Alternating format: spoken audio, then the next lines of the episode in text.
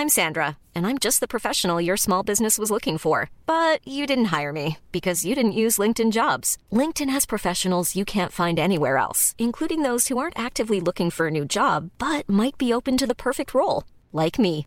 In a given month, over 70% of LinkedIn users don't visit other leading job sites. So if you're not looking on LinkedIn, you'll miss out on great candidates like Sandra. Start hiring professionals like a professional. Post your free job on linkedin.com/people today. The Telegraph. The Telegraph. Podcasts. Audio Football Club in association with Tag Heuer, the official timekeeper of the Premier League.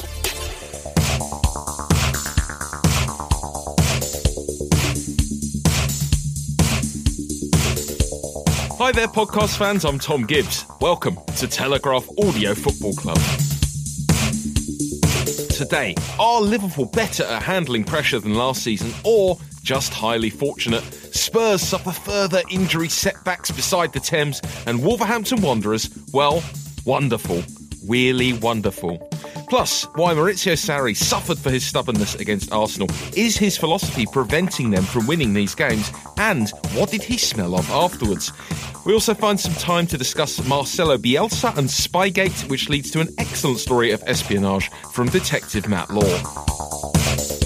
Let's take you now into the audio recording facility where I'm joined by returning hero Matt Law. Two weeks off, Matt. How have you spent them? Um, I can't remember what I did. I can't remember what I was. Oh, I was seeing Frank Lampard this time last week. Can't remember what I was doing the week before. Some sort of press conference, I imagine. It feels a bit like when you've been off from school and you come back and you've forgotten how to write. Today, I've forgotten how to talk. Oh, were you on holiday or were you doing work? I was definitely working last week. Like I say, I can't remember a lot before then. Interesting. AWOL, the ever inquisitive Mina Rzouki joins us as well. How are you, Mina? Oh, I'm good. I'm a little bit hot inside this little studio. It's, it's better to be a little bit hot than absolutely exhausted as you were last week, there, yes, right? much, much. Well, actually, no, I don't know. I prefer exhausted to heat. Oh, okay. Well, let's let's see how I'm that gonna- progresses as the uh, as the podcast uh, progresses. JJ Bull completes the lineup. What's happening, JJ? Uh, I'm I'm good. Yes. Not the, not the answer to the question you asked. Weekend out of ten. but I was prepared. Uh, it was a good weekend. I watched all the football. I Out of was, ten, JJ. Out of ten, let's give it a eight, seven. Good. Good. You can't. Uh, world without sevens. Get off the fence. I'm Okay. back your original eight. Sure. Good. Good. We watched all the football. Yes. A good weekend to watch all the football because there were two four threes on Saturday, which which feels almost unheard of. Should we start with Liverpool? Do we think they're this swashbuckling team that's seeing off teams 4 3, free scoring, conceding a bit of the back, or are they the outfit who can uh, who can shut up shop and, and beat Brighton narrowly 1 0? Will, will the real Liverpool please stand up? They're a bit of both, aren't they? They've, uh, as we've said numerous times, they've managed to balance the all-out attack with managing games a lot better this season. I think they got a little bit lucky against Palace. For sure. Um, like uh, we say that all the time. I know, but they've got this thing where they are they're not playing badly per se, but teams against them are a bit fearful, and I think that causes errors in defence. Like you see sometimes, I remember like the old Man United used to not play very well, and they just win because teams had given them a goal basically before they turned up because they knew they were going to get torn apart. But you saw that there was a couple of big mistakes that Palace made that gave them goals. Um, XG wise, it was actually pretty close. They would have without those two big chances, it would have been probably level. And uh, I mean, they're just doing. I think their reputation precedes them. Is that sense of luckiness why they're going to win the league, Mina? Um, I think it's their ability to dig deep and actually get the goals. And well, I would have said usually they're well organized defensively. That didn't happen this time around. Um, but I do think it's that so far that they're keeping up despite the pressure. They they know how to battle it out and get the points. I think this is what stands them in good stead going forward. I do think they're more composed. I do think a swashbuckling side don't end up winning trophies. So this looks like a more um, let's say a, a, a, a team that knows how to manage the game a bit better.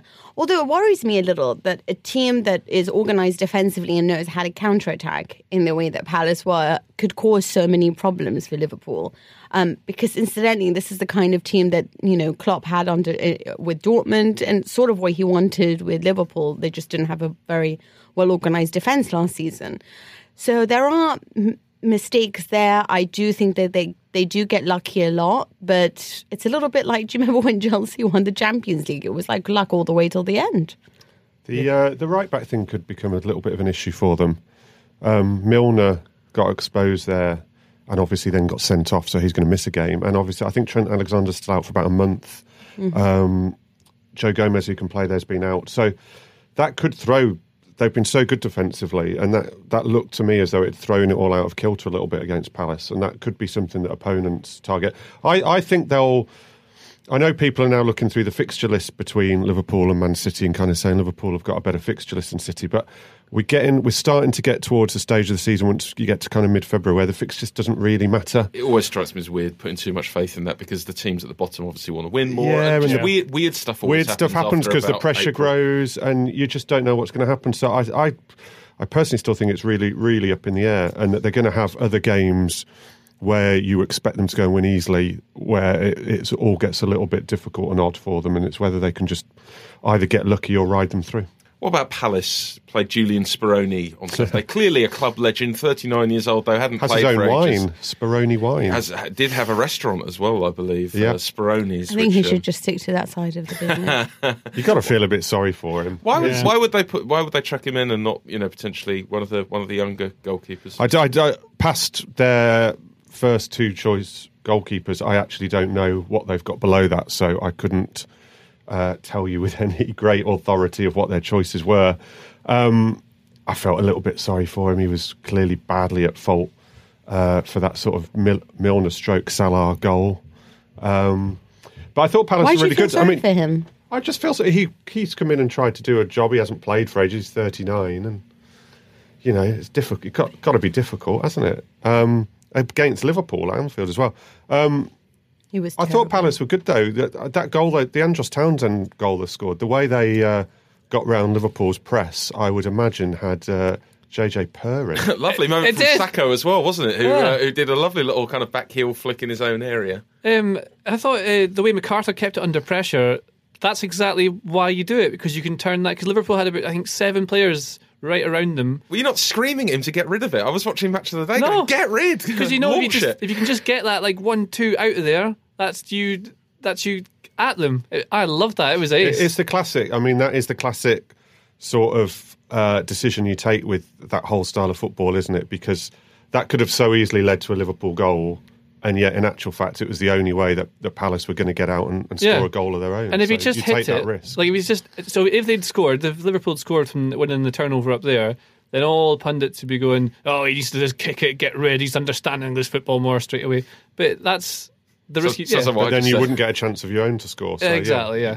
What annoys me about Palace is that they are actually a, a really good side. Um, I think they're fun to watch as well. And and they do make if they can just eradicate these types of defensive mistakes that they have.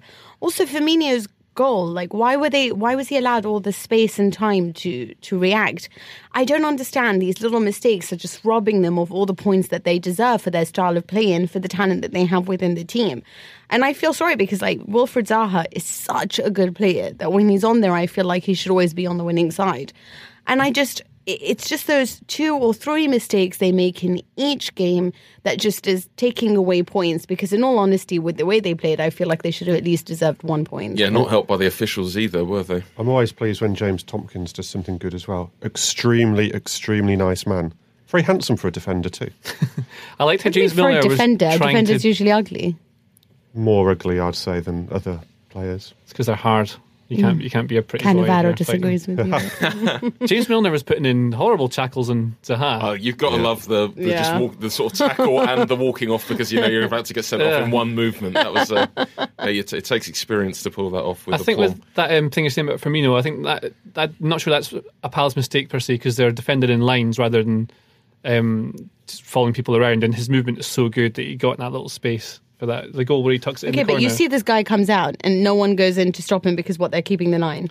yeah, because then it it means that he, sh- he should be able to block the shot, and they did, but it went into the goal. so you can So, so the basically, keeper. they only know how to follow instructions and no one knows how to think on their own. No, if someone leaves, then it means you leave a gap. So that means you can score somewhere else. So say someone steps out of the defence to go and to go close to him to stop the shot, and they leave the centre back bit. It means that someone could run in behind, and that's what Liverpool are really good at. So if you keep your shape, you're probably better at. I think. Um, stopping them from scoring so much. Because if you if you abandon your position to try and chase someone down, that's sort of what Liverpool want. Because then they get space to thread a ball in behind. Have you two been arguing while I've been away? Actually, no. But with this one, I don't understand when you're just following instructions and the guy gets into a pocket of space and you're like, well, we have to stay in our position. So, you know, let's just keep doing that. And this guy is just allowed to, and it's Wilfred Zaha. But it's the whole the whole No, sorry, it's, it's, it's Firmino. I'm yeah sorry. the whole line should move up in, in that sort of case. It's the whole team, but you can't go over the others don't. So and and also, and they did block the shot. It just went into the goal. That's the problem. So actually, it's sort. Of, I know it sounds stupid, but it did actually work. the defending. Okay. just with an unfortunate, out, unfortunate outcome. The score at Anfield repeated the trick which we saw at Molineux earlier on Saturday. Uh, Wolves beating Leicester 4 3. Nuno Espirito Santo sent to the stands for coming onto the pitch and celebrating. I don't remember a similar punishment for Jurgen Klopp, though, in the uh, Merseyside derby. That's probably why he did, though, isn't it? The ref probably got told because it's the same referee, Yeah. Ah. and he probably got told you should have. You should have done that. I he didn't even come on particularly aggressively. No. He just came on to sort of give a little cuddle and walk off. If he'd have come like fist pumping, then I think he he regretted it halfway through, but he'd already committed, so you have to keep going. Yeah. Because then he, he gets to the player, and all his players are going away, and he, he looks down and he, and he hugs him, and he must it be felt quite half-hearted. Dad? yeah, it wasn't like a race on, was it? It was quite half-hearted little trot. Wolves, Wolves doing incredibly well. They were we expected great things from them. Have they exceeded your expectations, Mina? No. Um, sorry. Well- Only reason being is that like I I've always been a huge fan of Nuno Espirito Santo. I always know that this is how his side play football. The only issue I've ever had with him is that teams tend to tire at the second half of the season or as the match progresses if because it's such an exhaustive type of football. It's a kind of football that you can play with a team like Wolves, one that's not um, playing on several different fronts, but they're always going to be an energetic side. They're always going to be one that does better against the big teams because of the spaces available to them. Uh, when you look at that side and you look at the fact that they do have Jota and Ruben Neves in midfield and Jimenez as well, it's a team with a lot of technical players who love to, who understand uh, space and how to deliver accuracy into that space and have players run onto it. Um, so with that type of thing, they do they and, and again they deserve to be higher up, but they they have those moments where they do make mistakes, they do tire out. There's only so much running and intensity that you can demand from a side. Um, but yeah, a hat trick for Jota. It was fun, wasn't it? Do you know that gif with the, the two Spider-Men facing off against each other? Wolves v Leicester reminded me of that. How do you call it Spider Man? the plural of Spider Man. 'Cause, um, Batman. Leicester, it was like watching Leicester's title winning team versus Leicester now, because Wolves just remind me so much of that Leicester title winning team, the way they counter attack. And Ruben Neves is like a much better version of kind of Danny Drinkwater hitting the spaces. And That's what Is I've it wild, is written it wild to say thing. that this Wolves team is better than that Leicester team was? well, no, because Leicester won the league. They're probably what- more. They probably are technically better, and it's not the even worth competition getting into that debate. Though. The competition is different. They yeah, didn't. it's Leicester all didn't just have different. that. But they remind me so much of them the way they play, and Yeah. seeing They're the so two against each to other just made me. It just made me smile. Well, under even more pressure now, JJ. Leicester's next three are Liverpool, Man United, Spurs. Do you think he survives that run? Uh, I, I don't know. It's a real weird one because, as we said, he's done very well at playing all the young players, which I think should be commended for. But he is paying the price for the mistakes. You see it clearly in the game management of that game.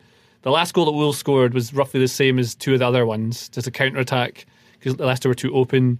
Um, ben Chilwell, who's been great, was too far forward. He's caught out of position.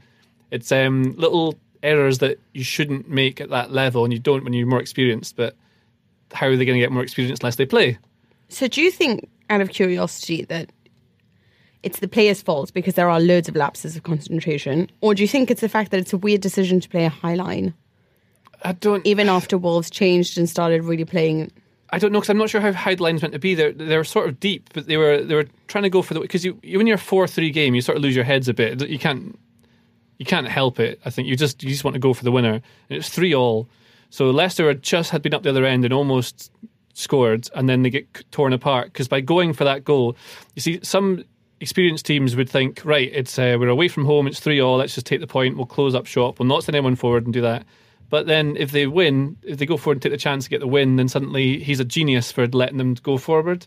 I think the players individual, it's individual errors. Things like Demarai Gray is a great player on the ball, but off it, he doesn't go in quite as hard to some like headers or little challenges, and then the ball runs loose and there's a turnover, and then Wolves counter attack. That happened a few times. Yeah. Um, you saw uh, what's his name, uh, Harvey Barnes was playing. He he was good. The youngster came in back from loan and he was playing. He had a decent game, but a few passes were just given straight to opposition players. He probably won't do that in a couple of weeks, but he did there, and that again gives um, Wolves a chance to counter attack against them. Every time Puel's on the brink, though, he goes and pulls off a. I mean, he was about to get sacked before that. I think they had like a run of games where they played Everton and Man City, and obviously they're going to beat Everton and Man City. And it seems that every time he's, we think he's about to get sacked, and they've got on paper very difficult games, they go and get a couple of results. So I read a thing that John Percy wrote. It said that um, uh, the training isn't very intense apparently, and they do overly long sessions on Fridays, and the players don't enjoy that. don't know. If, Few players do, I imagine. Uh, well, we look forward to the nine points they're going to get from Liverpool, Manchester United, and Spurs. Uh, Arsenal Chelsea on Saturday evening. It was 2 0 to the home side. Maurizio Sarri afterwards really going for his Chelsea players. Does that ever work out well? Yes. Sorry. Oh. I mean, it's worked out. It depends, right? I mean, Sarri choosing to do that on this occasion was, in my opinion, silly on his behalf because really he needs to also take some responsibility for what he's decided to do, playing the likes of Hazard and as a false number nine. It's obviously not working. There was no one in the box ever. But it's worked before because Antonio Conte had a go at his players at the time before they won on that terrific run. Although, to be fair, they did also change the tactics because he did also take responsibility for his um, reading of the game. I think that it's worked for Jose Mourinho before, at least it did with Inter at times. Um, I, I just think you have to be careful as to when you pull out that card. So you pull it out when you genuinely do believe you're being a little bit let down by your players, but not on every occasion, and certainly not when you're playing two of your finest players in, in positions that don't bring out the best in them. What's the mood at Chelsea, mate? You, you were there on Saturday. How angry did Sarri seem? very angry. He stank of fags as well. Oh, I, I had to stand next to him when we do our little separate Monday huddle, and he absolutely reeked of fags. Where it was actually quite uncomfortable to be next to him. So it, it clearly stressed him out quite a lot. That performance. he was chewing a cigarette towards the end of that game as well. Yeah, he does it all game. Um, what I would say is a bit different, or what I think will be a bit different between why Conte got away with having to go at his players that time after that Arsenal defeat is obviously he changed formation, but he also chucked out Ivanovic and Luiz from the team. Um, and I think that was part. He then the players he brought in, uh, Victor Moses and Christensen, were very much sort of on his side and grateful to be in the team. The problem Sarri's got is he's battering these players, and yet he's also saying he's clearly not going to change the team at all. I know. So it's players he's going to rely on. He's not going to bring anyone else in. Um, Chelsea players don't have a history of responding well to this kind of um, message. Player Power FC, The, aren't the they? Sarri, the, Sarri's gone a little bit strange in recent weeks. I mean, we had a we've had successive press conferences now where odd things have happened. He came out a few weeks ago and said something has to be sorted out this minute on Eden Hazard when there was just no chance of it being done, and he seemed very frustrated. He um, he then got out his laptop after the, the Tottenham uh, Carabao Cup defeat, and and while he sort of had a point, it was all just a little bit small time getting out the laptop to try and prove his point. It's a bit odd. Then uh, on He Friday, gets very pedantic. on Friday, he kept mentioning, he mentioned Marina Granovskaya in his press conference five or six times, which is never a great idea. um, clearly trying to put the pressure on her to get deals over the line. And then this. So it feels like frustration and everything is bubbling up with him. Did he, did he have a point there? Because the criticisms about motivation and intensity didn't really seem to chime with that Chelsea performance to me, especially in the second half. They looked like they were trying to get back into it, trying their best. The intensity seemed to be there for me, and they had the best of it. It was a good defensive I think when he's talking about it, he's talking about the starts to games because he's had problems all season, them starting games really badly, and then them having to try and come back in games, uh, which they found difficult. But uh, yeah, I mean, I certainly wouldn't have the motivation as the main problem. I've got to say, him, his stubbornness to me is the main problem at the moment. It's ex- Formation, team selection, substitutions. It's always the same substitutions. He never does anything early to try and change things. It's a virtual exact copy to what happened to him in Napoli. He would always complain that he didn't have the players that he wanted at certain points of the season. But uh, the president, who always comes under fire in Italy because he is crazy. But at the same time, also had a point in saying, "What's the point of me buying you all these wonderful players because you're so obsessed with chemistry between certain players that you're not going to play them." Because again, where have we seen Zappacosta, Palmieri, uh, Danny Drinkwater, Alvaro Morata? Like, why not just introduce, introduce Olivier uh, Giroud when you knew that there's no one in the box? He is so stubborn. He doesn't change his tactics. If he believes that Jorginho is going to be the best guy to play in front of a defense, he's going to stick with that. Come, you know, come hello high water, basically. And my issue is not just him, but it's also Chelsea's direction you either choose it's a case old it's an age old debate you know do you go for a philosophy or do you go for pragmatism and it's like they had Antonio Conte, who's the ultimate pragmatist, who believes in, you know, you give him the squad and then he tries to make it work, and that means changing formations. But he believes the problem with Conte is obviously his ego, and he needs people who are always on his side. But then if you're going for someone like Sarri, then you need to provide him with every single thing that he needs to make his philosophy work. And there are just times that philosophies cannot win in certain matches, and you need to be able to adapt, or at least include the full squad so that you have all the weapons that you need to to win a game. But he doesn't do that. He has a philosophy, and then he only relies on the same players day in and day out. The stupid thing is, is he's going on and on and on about now wanting a like for like replacement for Fabregas. But the only reason Fabregas left was because he never, never played. him. I mean, I think he started one Premier League game. So if he ne- really needed that like for like Jorginho guy to take some of the weight off the shoulders, then why hadn't he been playing Fabregas ever? Maybe he just wants to recreate And the now he wants now he wants the club to spend like forty million pounds on a guy they know is coming in as a backup and will sit on the bench most of the time. They've got good young players as well in the academy they could bring through. Yeah, I mean Ampadu. He doesn't. He doesn't trust them. He doesn't trust youth as much, and he doesn't even trust his substitutions because he never included the full squad. Like many people were like, "Oh my god, how is Napoli going to going to cope with him?" And then they bring in Carlo Ancelotti who played 21 players in like the first I don't know 10 games, included the full squad, competed on all everything that they were part in, Champions League, the league, whatever it is, and look at the difference. And it's like Sarri just ends up making them so mentally exhausted. Everyone's always, you know, knowing that even if they if that person isn't performing, even if Jorginho is passing sideways and no one, you know, he doesn't have the right players next to him to bring out the best in him, then it doesn't matter because Fabregas is never going to go and run in anyway. Season started so well for them, JJ, but tactically it seems to have gone a bit awry now. What's changed? Why has it stopped working? Well, that's the, the weird thing because it hasn't changed at all. He's like we we're saying, he's very stubborn with his system, but the system has worked at different places he's been. Um, he said uh, recently that like Conte could switch to a back three because he knew very well how to get the best out of a back three, but Sarri doesn't know that and he thinks the system works fine. This whole thing reminds me a little bit of when Liverpool, when Klopp was first there, and they ran out of momentum and intensity, and then teams found them out and they were drawing nil nil and getting one nil defeats and things like that. It's similar because that Sarri's not too much different. It was a 4-3-3. It's a high, you know, a high pressing line. The fullbacks overlap and the inside forwards come inside. But to win it back high up the pitch, you've got to be intense, tense, tense, tense, and just go, go, go, and win the recoveries and interceptions and uh, tackles high up the pitch. They're not really doing that. And of course, he's got Jorginho has to play the six role in that system because he needs to keep the ball tapping around to make sure that the pass is linked. But if you move Kante back beside him, you disrupt the passing lanes and channels that you get, and then suddenly that means you've only got a number 10 higher up the pitch, which means you can't win the ball as high up the pitch as he wants to. So you have to have two eights in centre midfield that are in the half spaces, that, um, you know, just behind the, the striker, because that's how you win the ball back. So it's a bit of defending and a bit of attacking, and that's a system that he knows. Doesn't want to change it.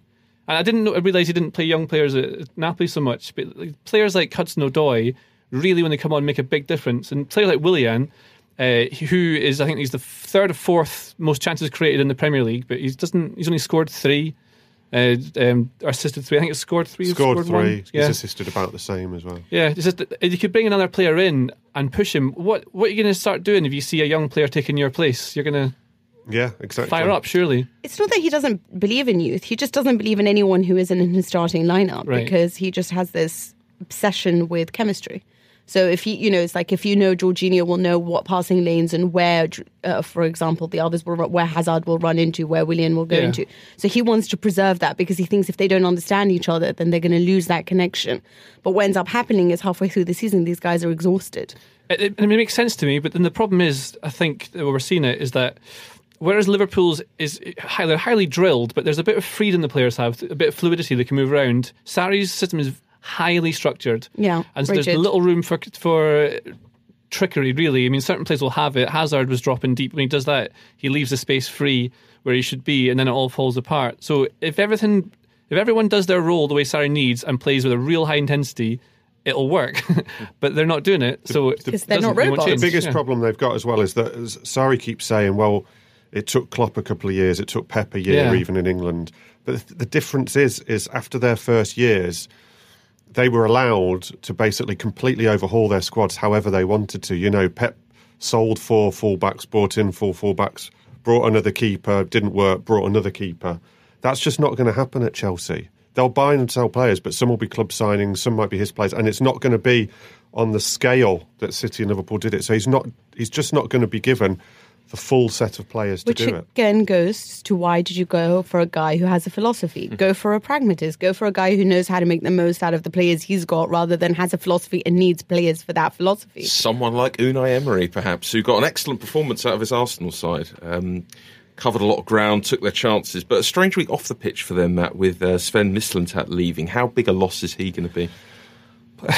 It's hard to judge at the moment. I mean, when he came in, it was really heralded as a big coup. I mean, this guy had, had done really good work at Borussia Dortmund, albeit fallen out with everybody at Borussia Dortmund. I mean, him and Tuchel uh, weren't talking, were they? And that seemed to be pretty much why he ended up leaving there. So there's a bit of a But Tuchel is also a prickly character. yeah, but there seems to be a bit of symmetry in in terms of he hasn't really made relationships around Arsenal too well. Um, I mean, it's a really weird situation at Arsenal, and Jeremy Wilson, I think, wrote on this this week is that Gazidis brought in all this change and brought in all these heads of departments and different people, and then just left. So, and then obviously the the decisions start to change. So uh, if Gazidis was still there, I'm I'm pretty sure Sven Mislintat thought if there's a technical director job coming up at Arsenal, I'm the guy. I'm getting it. That's my my gig.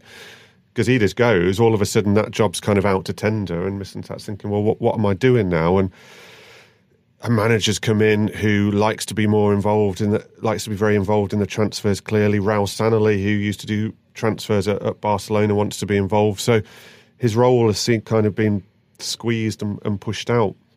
From that point of view, it's all a bit odd because this whole period of change under the Gazidis, where it looked like they knew where they're going, all of a sudden feels a little bit uncertain again. There's not many ex Borussia Dortmund players that they can sign either now. So he's run out of his. yeah, I mean, although I mean, uh, Aubameyang has been an excellent signing for Yeah. them, Yeah. and he really pushed that through, and that was a deal because of Aubameyang's age, because of the wages, because of the fee that they'd have never previously done, and he drove that and pushed it over the line. It's been an excellent signing. You're listening to the Telegraph Audio Football Club, part of the Telegraph Podcasting Network. To find more of our podcasts, just go to telegraph.co.uk forward slash podcasts. Let's speed through the rest of the Premier League now. One Harry out for Spurs, another one saves the day at Fulham, Winks in. Kane not playing. Um, do they have enough to cope, though, in, in the sort of medium term without Harry Kane, JJ, and potentially missing Dele Alli for a bit as well now? Yeah, they're a bit short. There's not many players in the academy that can come through. There's a young lad, I think he's 16, called Troy Parrott, that can maybe come into the first team, but I mean, he's 16. You can't expect anything of that. Llorente looked really short of match sharpness. I I, mean, oh, I, there was I don't know about that. I felt really sorry for him, actually. M- Maybe, but he's not putting his, his head through that ball properly. It's just a couple of things that I, I know after you've played a couple of weeks in a row, it, um, I'm talking from my experiences at very, very low level. Suddenly you realise what exactly you need to do because it is different from when you're training or playing five. It's just different. So you can see there were little things he was doing. He's like, ah, why am I missing this shot? I don't- I- they're not going to bring anyone in. I wouldn't have thought it would disrupt. And and uh, Pochettino says he'd like to go to the academy, but How, but how many times was he gesturing to be like, put the ball here or to my feet Yeah. or do this? And no one's reading anything that he's trying to say because they don't obviously play with him all the They time. They don't trust him that much either. No, and they don't trust him. But if you do, he's a great backup option, and he really works hard for a team usually wherever he's been. Obviously, he was sensational with Athletic Bilbao, but I do feel that it's a case of they don't seem to trust him. They don't seem to give him the kind of service that he needs to be as effective. It's probably a two way thing because then he starts making the runs he's supposed to. And uh, he was great at Swansea when he was getting the ball pinged to his head by Sigurdsson. But now, you, I mean, Dele Alli was the one who turned up for the header at the back post for that goal. I don't think defenders are particularly worried about him. Dele's Yeah. injury gives them a big. I thought they Yeah. could cope um, for the amount of time they're new to because Son, I think, should be back. Worst case scenario, kind of February the second. Um, but uh, Dele Alli would be a huge miss if he's out for any length of time because I had to go through this last week and his goals output goes up markedly whenever Harry Kane's out. He really does step up and his position obviously changes slightly to be in the position like he was at Fulham to head that goal in. So if Dele Alli is out um, while the other two are out, I can't see where a regular goal source is going to come from then. Um, but I also don't subscribe to the thing they should just go out and get one because that could just. I don't actually see them. I don't really see who they could get. I don't see it working. I think they've just got to try and be creative, get through it. Lucas Moura's coming back. The next couple of games are going to be difficult. Once Son's back, and if Dele Alli's maybe only out for a couple of weeks, they can get through. The manner of that defeat for Fulham, Mina, losing heartbreakingly at the end, is, is more evidence for the growing body of evidence that they're probably doomed this season. But I'm never quite sure how upset you should be about losing from a drawing position because you've only lost one point. Surely it should feel worse to draw when you've been winning because you've lost two points. Yeah, you're right about that. I just think that I like for that. Fulham, it was just a case of, you know, usually this is a game they'd go into and lose about 5 0. And everyone would just be like, oh my God, they don't know how to defend, they don't know how to do anything. But this was a game in which you were like, actually, you're using the, the spaces pretty well. Uh, I thought that, you know, considering that Spurs can be a little bit narrow, they, they really try to exploit that. And, and I don't know. I just thought that in general, you know, like um, it was Pochettino did have to adjust his tactics to Fulham to try to make sure that he can overcome them. So I think on that occasion for Fulham, it looked like they were growing, and they felt like this was a, a hard fought. Uh, game really. I mean obviously Llorente gave them that own goal in the beginning but i really do believe that they thought this is something that we can do. This is magical. Like maybe we can even win this. Maybe there's just going to be this moment at the very end where we can win this whole match. And instead that they- they find themselves losing yet again to a Spurs side that didn't have a striker and it, despite the fact that this is probably one of their better performances A similar stench of doom emanating from Huddersfield, unfortunately. How would you manage that from here, Matt? Do you start planning for next season and target an immediate return, or, or do you accept you're probably going to be a championship team for most of the sort of medium to long term future and just try and spend the money responsibly? Well, they're, they're certainly they're always going to spend the money responsibly. I mean, I don't know whether this is true, to be quite honest with you, but someone told me that they still don't pay anyone anywhere more than thirty grand a week at Huddersfield. So ever since they've come up, they've never gone for it. It's always just been about trying to survive. If they go down, well, they'll be in a good position financially still.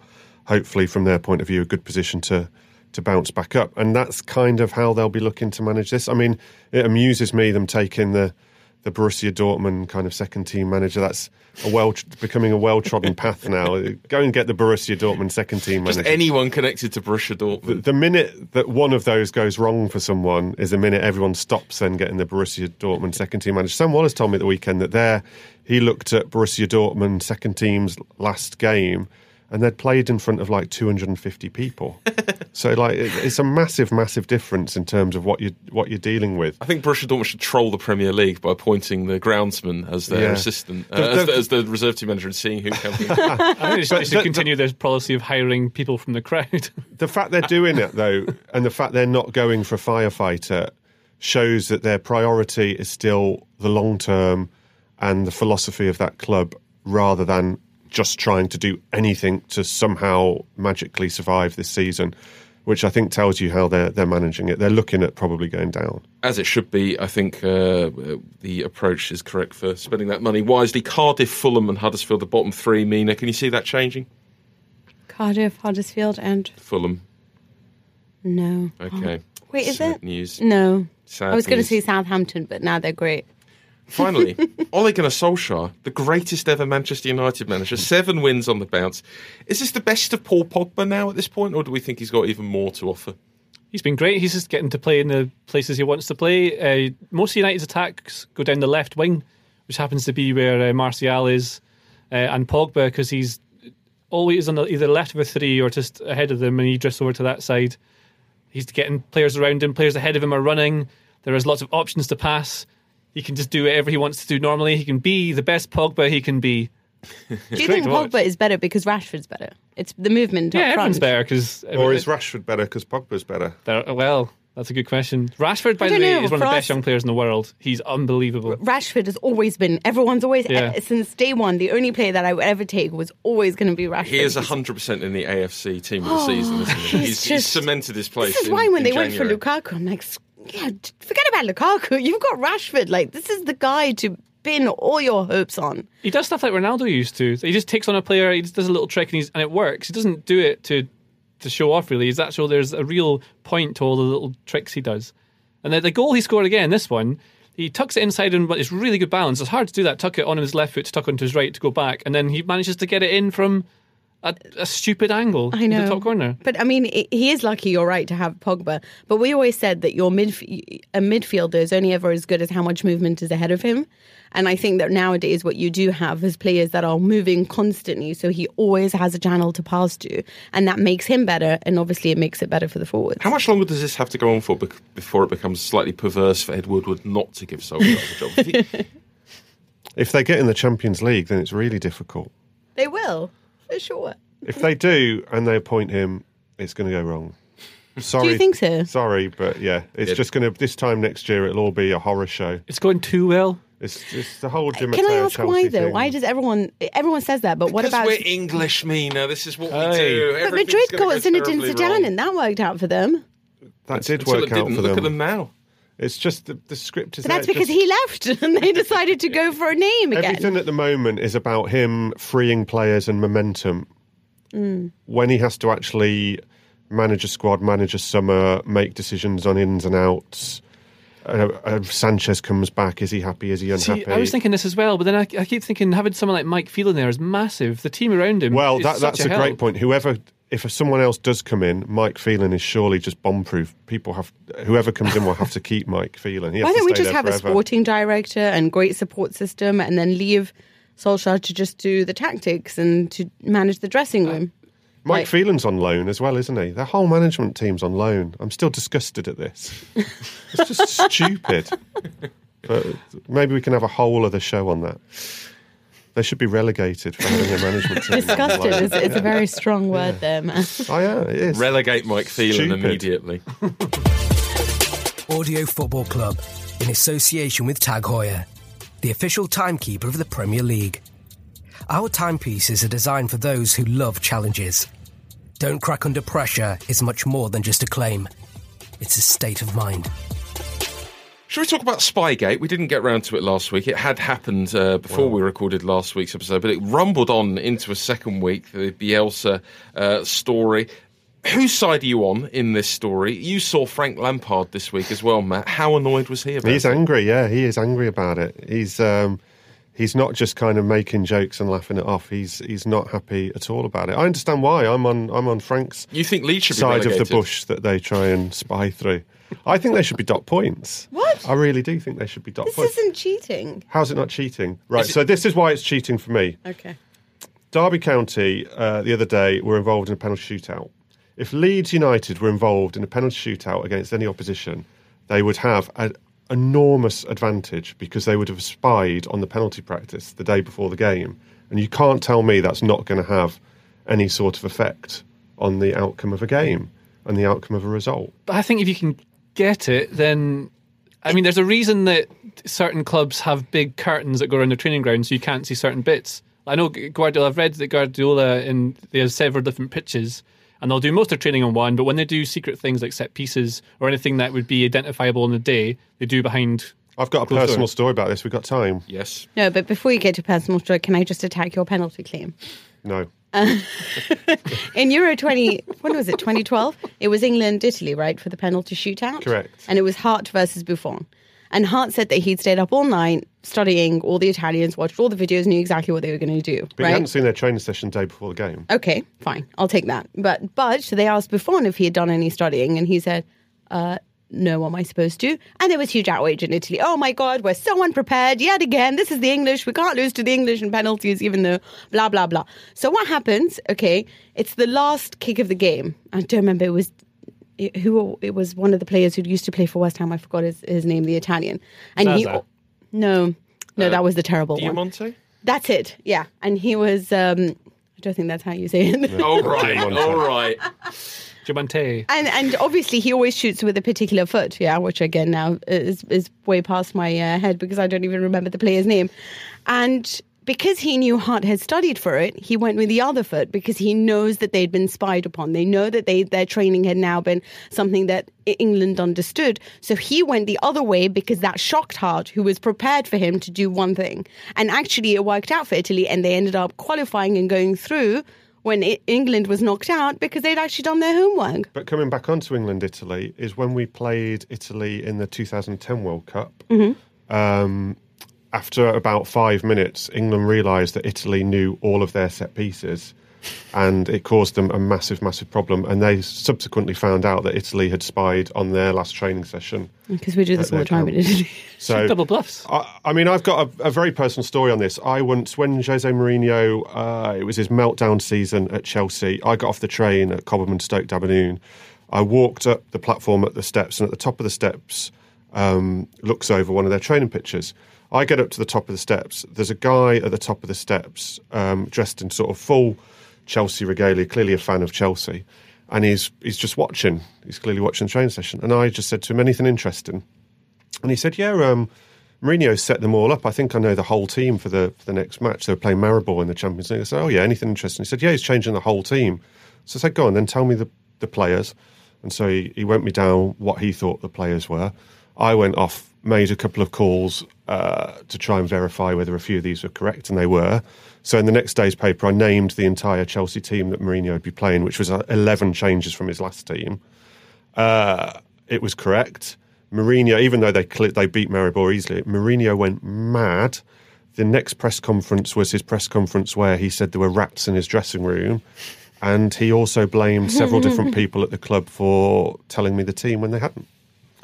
I actually felt guilty and rang the press office and said, "This is what happened. Tell Mourinho." And the next time we got there, they'd put up a, a basically like a bed sheet so that nobody at the top of the Stoke uh, To wrap the, you in. the, the train station can go and look over.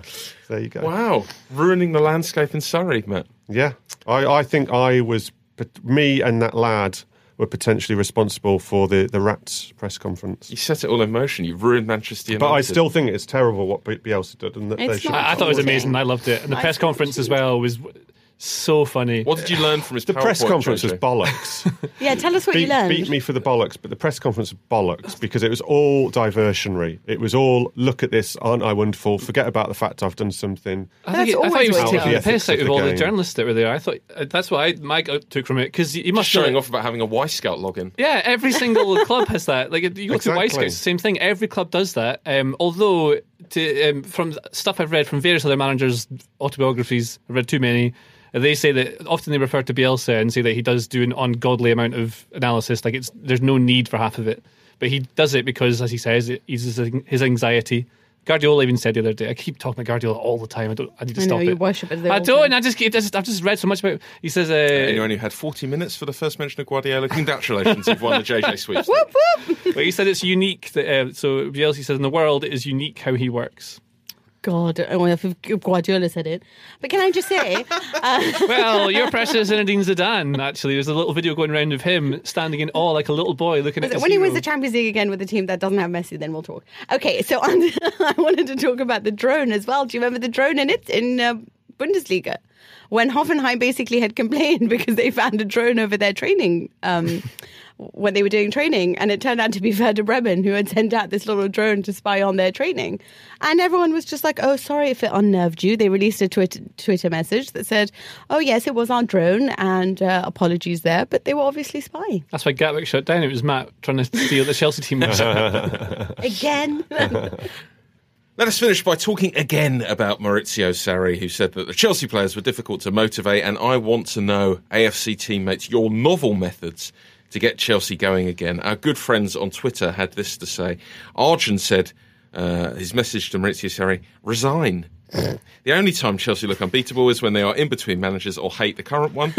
Uh, Alistair Campbell, not that one, said, I would imagine if Jose Mourinho, Antonio Conte, and Maurizio Sarri have struggled with this group of players, the people of Twitter won't have any better ideas. Very sensible man. Finally, Noobs says, drop players that don't turn up instead of playing them week in, week out, expecting different results. Yes, Noobs. JJ, what have you got? quite like Noobs' point there. Play some of the academy players. I thought what they could do is hire an ex-club legend, preferably Norwegian, so Tore André Flo can come in and He's already there. Nice. galvanizing. Uh, Really? galvanizing He works for the club. He works for the academy. So that he's, he's there to do it if you want Promote him to do him. Uh, well, I want him to do it. it. Yeah, he, I think he manages the under 18s, so it's all there for you, JJ. Okay. well, there you go. See, I've sold it. You're one step ahead. Mina? I think you can just say to them, if you really try hard, then you're allowed to leave the club next season. Because it just seems to be that's what everyone wants to do. Hazard can get to Real Madrid and Morata can get to Atletico. Having stood next to him uh, on Saturday, I would say that unless you all play well, you all have to sit in a smoking room with me until I'm finished. A wonderful set of answers, and uh, I think we've solved Chelsea. Congratulations, everyone. That's all for this week. You can contact me on Twitter before next time. It's at Tom with an H Gibbs. Don't forget you can subscribe to the podcast as well. Just search for AFC Telegraph wherever you get your podcasts. Audio Football Club will also get you there. You can send us an email too if you've got that in your mind as something you want to do. AFC Podcast at telegraph.co.uk is the address. We'll read out the best of what you send us. This is the current standard to beat. Greetings from Cambodia. My name is Ole Holzemeyer. I am a banker here in Cambodia. I have a very important business proposal which will benefit both of us. Please contact me at your earliest if you're interested for more details. I'm sure you're listening, Ollie. We'll be in touch. Thanks very much to Joel Grove on the buttons, and thanks to you for your company. I'll talk to you again soon.